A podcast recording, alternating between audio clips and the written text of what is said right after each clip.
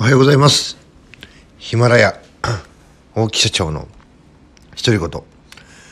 本日はですね、え6月の、あ、じゃあ6月じゃねえや、間違えた。失礼いたしました。えっ、と、8月の16日、日曜日ですね。えー6というのがね、すいません、強烈に頭にありましたので、6月と言ってしまったんですが、8月ですね。えー一発目、えー何を話していくかと言いますと、まあちょっと本来の趣旨とは外れてしまいますが、YouTube でですね、えー家を買うなら〇〇前という話をさせていただいたんですけども、ちょっとそこのね、えー家を買うというとか家を建てるとかねちょっとそんな話を一発目していきたいなというふうに思います、えー私はですねまあ YouTube のちょっと冒頭でもお話しさせていただきますしぜひ、え動画を見ていただきたいんですけども、大号泣しました。これはですね、えー引き渡し式というのがありましてこの引き渡し、まあ、新しい、まあ、私はね、えー結論から言うと家を建て直したわけですけども、えーできた後に、えー建て直し式って言ってね、えーそこの、まあ、営業マンの方とかが、えー施工を、まあ、監督さんですね。現場の建てる監督さんとかこう皆さんがこう来て、まあ、一人一言っていうのを言ってですね、まあ、最後の鳥がですね、えー私だったわけですけどももうね話す前にねもう声を上げてワンワンワンワンまあちょっとね内心自分でもねなななんでこんな泣いてんだろうなって思うぐらいね もうほんと大号泣してね、えー周りの場をね、えーなまあ7月だったかな？7月2年前の7月に4月の21日にここにまあ越してきたわけですけど今住んでるところですね。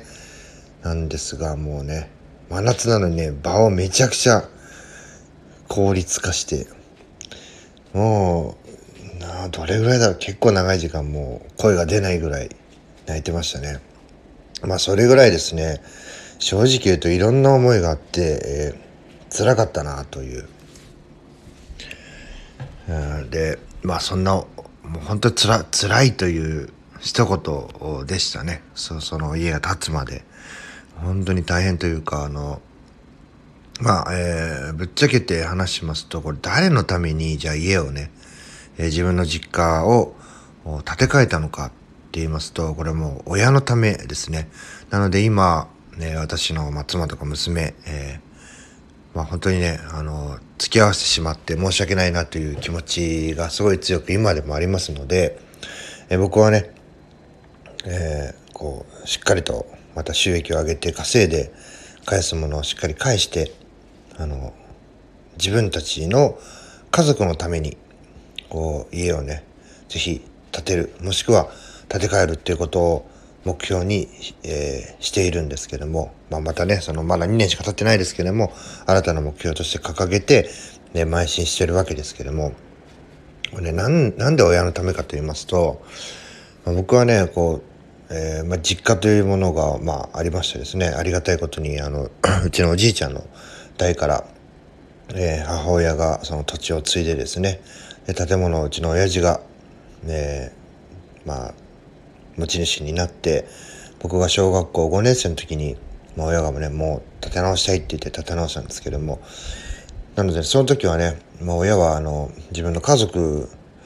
自分たちのためにね建て直したわけですからもう本当にありがたいことにね私の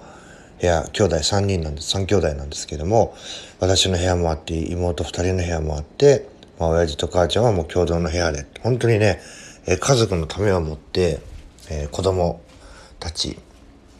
えー子供たちはもう本当にね自由に過ごせるような部屋もあって本当にね思い出もたくさん詰まったいい家でした。で全然ね建て直すような感じでもないしまだまだいけるなっていう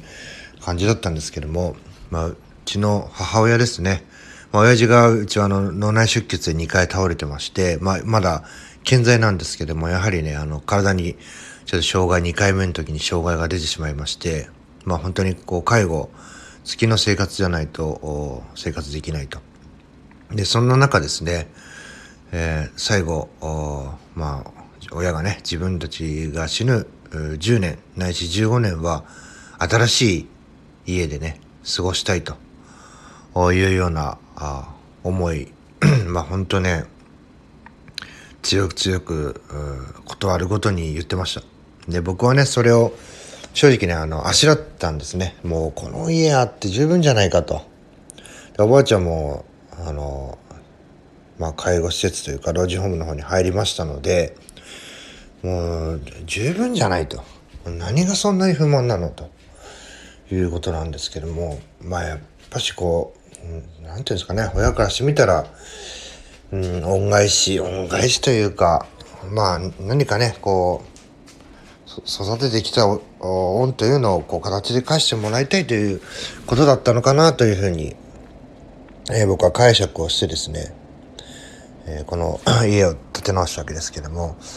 まあやっぱしねこう審査とかあととにかく打ち合わせまあこれねもう一生ものの買い物だっていうふうに言われてますし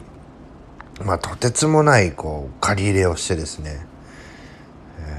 何、えー、ていうんですかねもう本当一生に一度できるかできないかみたいな買い物だとは思うんですけどももうとにかくね打ち合わせがね長い、うん、もう本当ね申し訳ないんですけど僕ねもう寝ながら参加してました。もう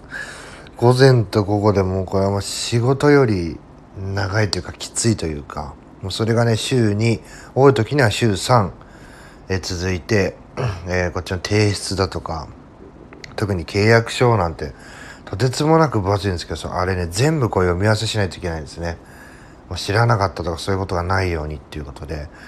もうその読み合わせするのにも何時間時間かかんだよっていうぐらいもうとにかくねあの会社とかサラリーマン時でも時代でも経験したことないような会議とかなんだこれはっていうようなもうとにかくねあの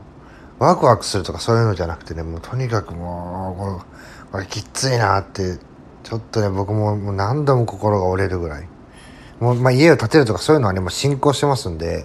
もう僕の心が折れようがね折れまいがねあの 別にその家を建てるということに支障はないんですけどもまあ、とにかくねもうポキポキ心折れてねもうとにかくもう行きたくねえな打ち合わせしたくねえなっていう思いしかなかったなという。なのでね、えーえー、これからは